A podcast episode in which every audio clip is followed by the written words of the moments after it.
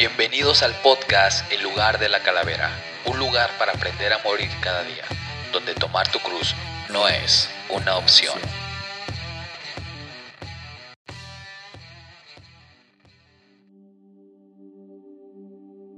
¿Qué onda raza? ¿Cómo están? Espero que estén muy bien. Hace ya mucho tiempo que no estoy aquí con ustedes. Perdónenme una disculpa. Ah, como algunos saben, estoy estudiando la maestría. Ya lo he dicho en otros episodios, ¿verdad? Pero la verdad, entre hacer tareas, actividades que tengo ah, y yo creo que lo más importante, que no organizo bien mi tiempo, es que no he podido sentarme a escribir y, poder grabar nuevos episodios. Pero es algo que tengo que mejorar y que con lo que estoy luchando. Así que como paréntesis, si puedes orar por mí para que yo sea diligente al usar mi tiempo, te lo agradecería mucho.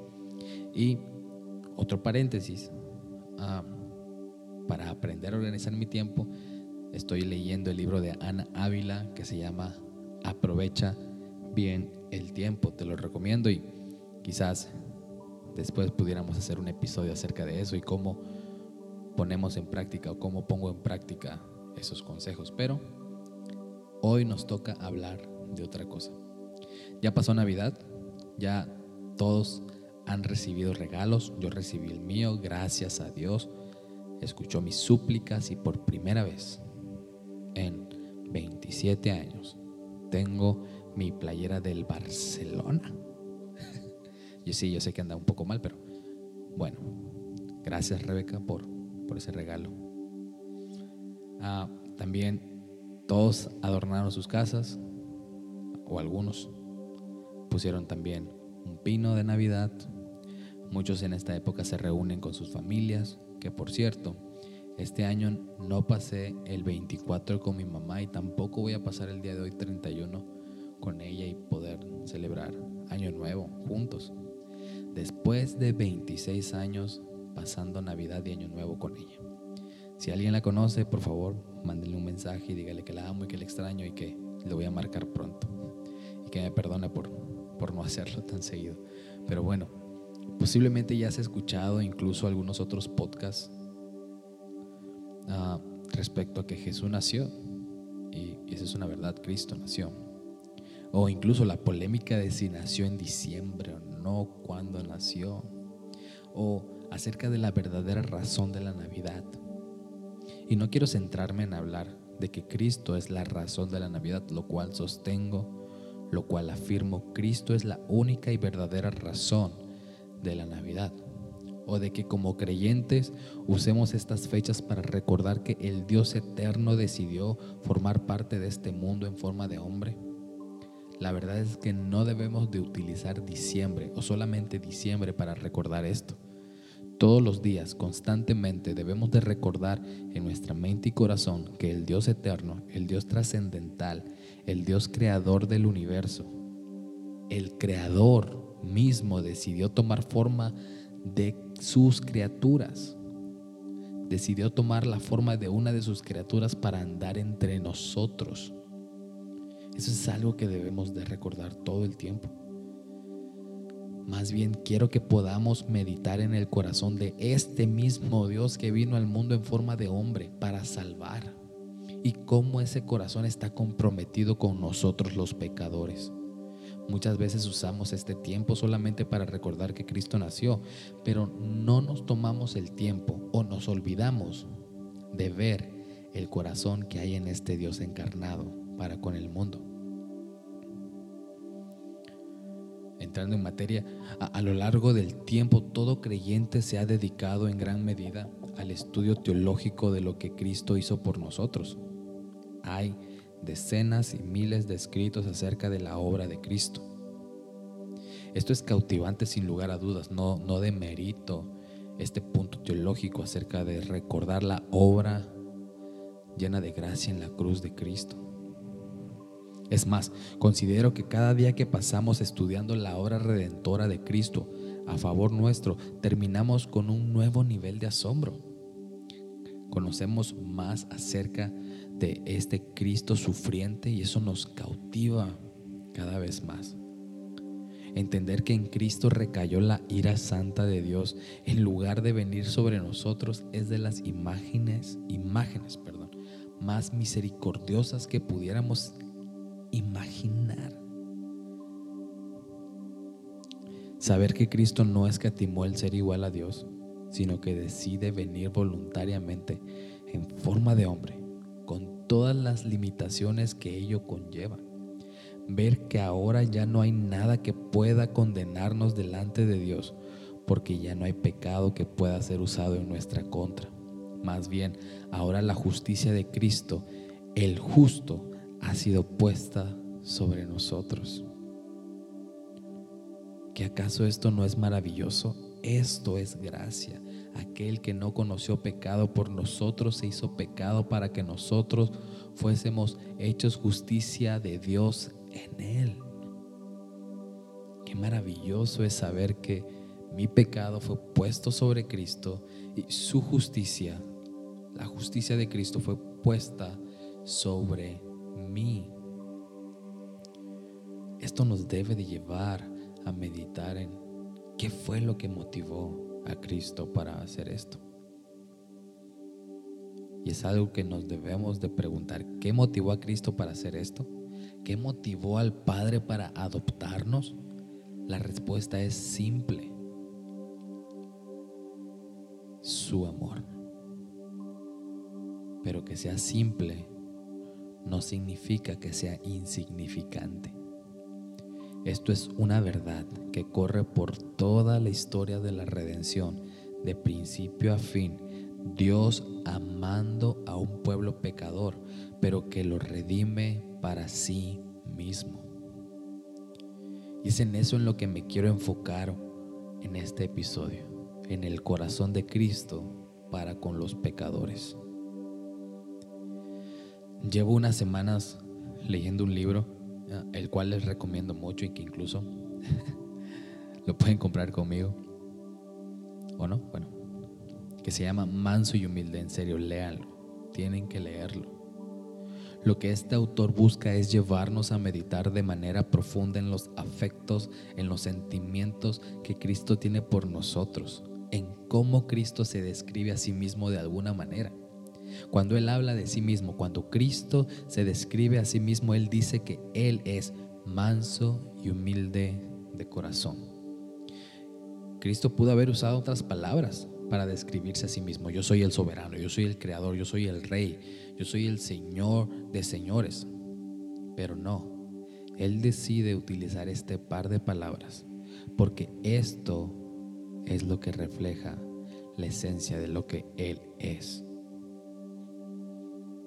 No recordamos que, los mismos evangelios nos dicen que del corazón salen los homicidios, homicidas, adúlteros. Bueno, pues de este puro corazón solamente sale mansedumbre y humildad.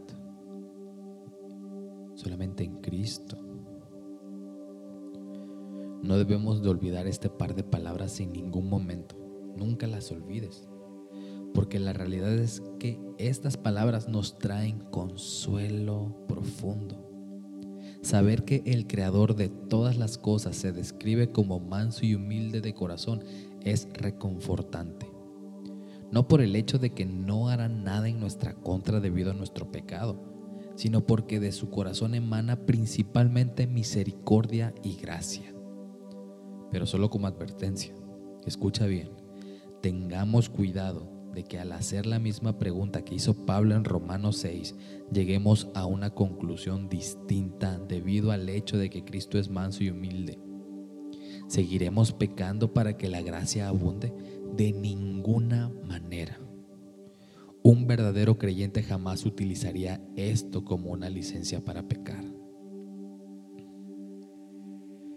Algo que nos muestran los evangelios es la disposición de Cristo para ayudar a los marginados, a los necesitados, a los que de alguna manera eran tratados como menos que nada.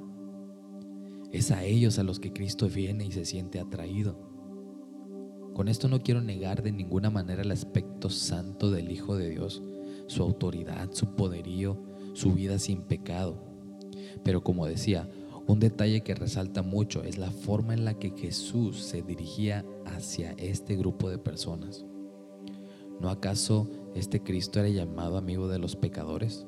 Muchos lo usaban de una manera despectiva, pero la realidad es que Cristo vino para salvar a este tipo de personas. Cristo vino para relacionarse con estos que son llamados pecadores. Como este Dios Santo, hecho hombre, viene y se relaciona con pecadores. Esa es la paradoja del Evangelio. Pero bendita gracia, bendito Evangelio en el cual nosotros somos beneficiados por Él. Hay un puritano que expresa la, obra de Cristo de este modo. Se llama Richard Sives.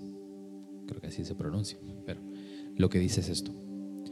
Todo lo que Él hacía era movido desde sus entrañas. Cuando Cristo veía a la gente en miseria, sus entrañas se deshacían esto nos puede dar una pequeña imagen de lo que Cristo sentía por los pecadores. O sea, siendo conmovido desde adentro al ver a los marginados y pecadores siendo rechazados. ¿Crees que algo similar pase en Cristo cuando tú estás en aflicción o en pecado?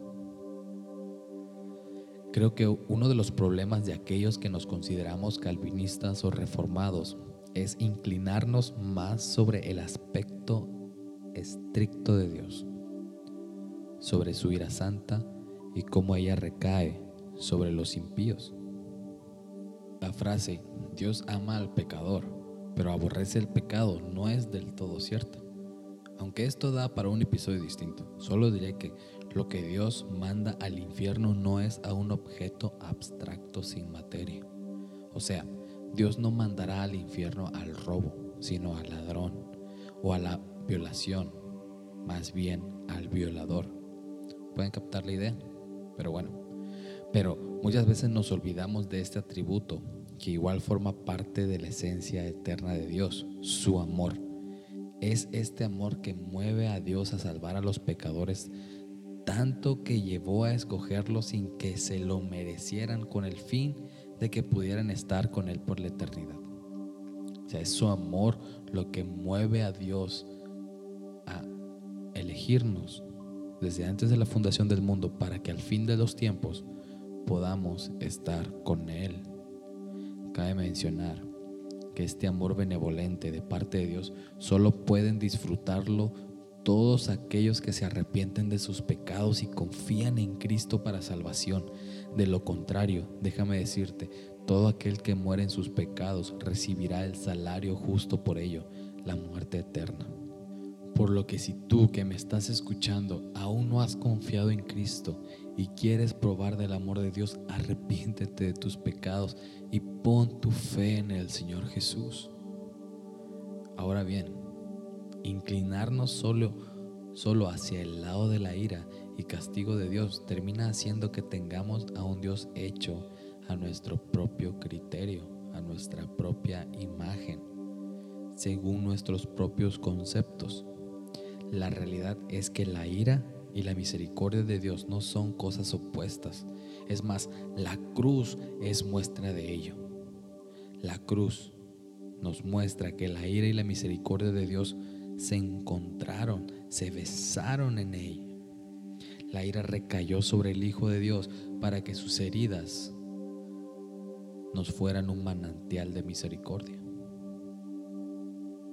Si eres calvinista o reformado, no olvides que al final aquello que motivó en primera instancia a Dios a mandar a su Hijo a este mundo para salvarte, no fue su ira por habernos rebelado contra Él, sino su amor para rescatarnos porque sabía que por iniciativa propia jamás vendríamos a Él.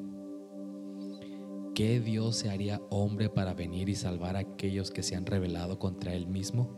Ninguno. No hay ningún Dios en este mundo que haría tal cosa. Mucho menos daría su propia vida para que sus enemigos pudieran ser declarados inocentes. Es por eso que te digo, pon tu fe en Cristo para que el castigo que tú mereces recaiga sobre Cristo y que la bendición que solamente Cristo merece recaiga sobre ti. Y, la verdad es que esto nos habla del corazón de Cristo. Al ser manso y humilde fue capaz de voluntariamente aceptar el castigo que tú y yo merecemos y sin decir ninguna sola palabra. Y todo porque no solo quiere darnos su perdón, Cristo quiere que estemos con Él. El mismo Cristo ora en Juan 17, versículo 24, diciendo esto, Padre, quiero que lo que me has dado estén también conmigo donde yo estoy.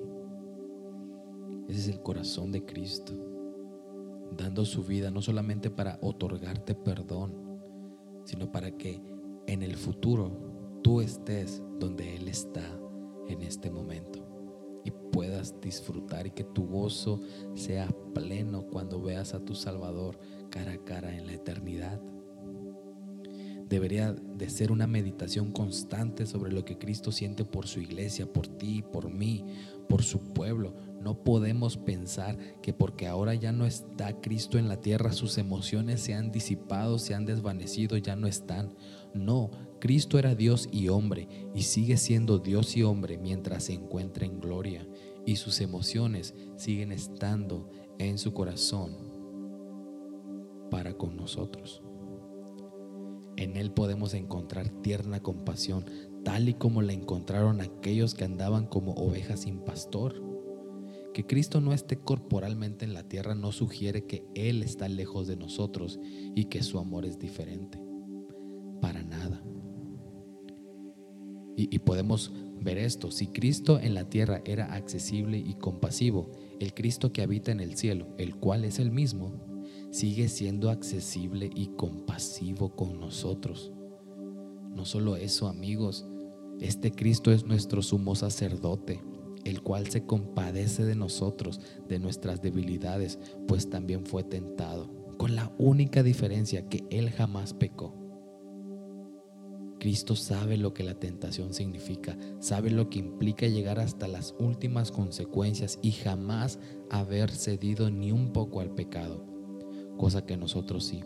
Hemos caído una y otra vez en la tentación y Cristo se compadece de nosotros. Oh, qué Salvador tenemos. Que Cristo se compadezca de nosotros nos demuestra que Él sufre cuando sufrimos, se duele con nuestro dolor y todo esto se debe a que su corazón se ve atraído por aquellos que sufrimos. Nada puede contener su amor, no hay nada en el cielo que contenga y retenga su amor.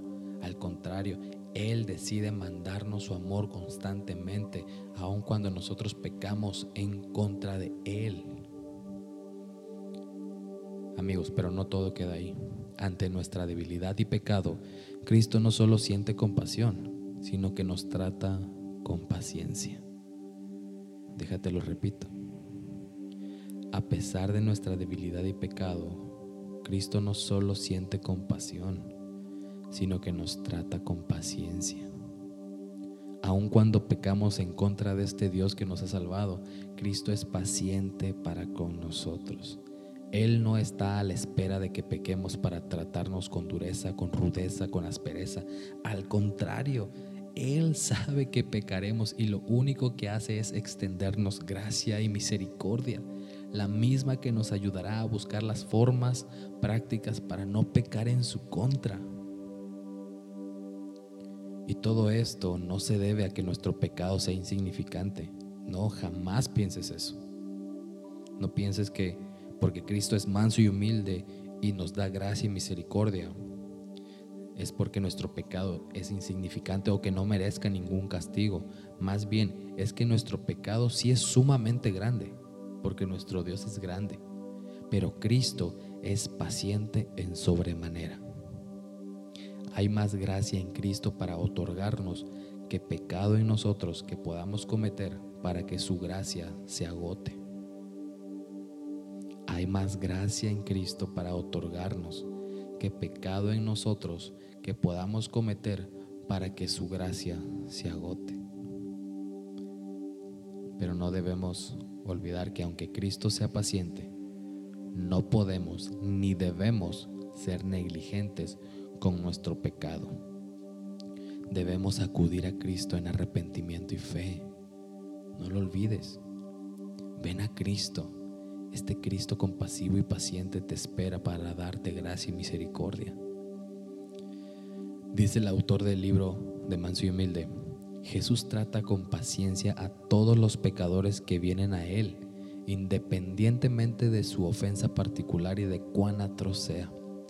Lo que despierta la compasión de Jesús no es la severidad del pecado, sino que el pecador acuda a Él. Por lo que, amigo, cuando peques, no creas la idea de que no puedes acercarte a Cristo en tu miseria. Al contrario, ven a Él y siéntate a la mesa, pues la gracia ha sido servida para todo aquel que extienda su mano en fe y tome de ella.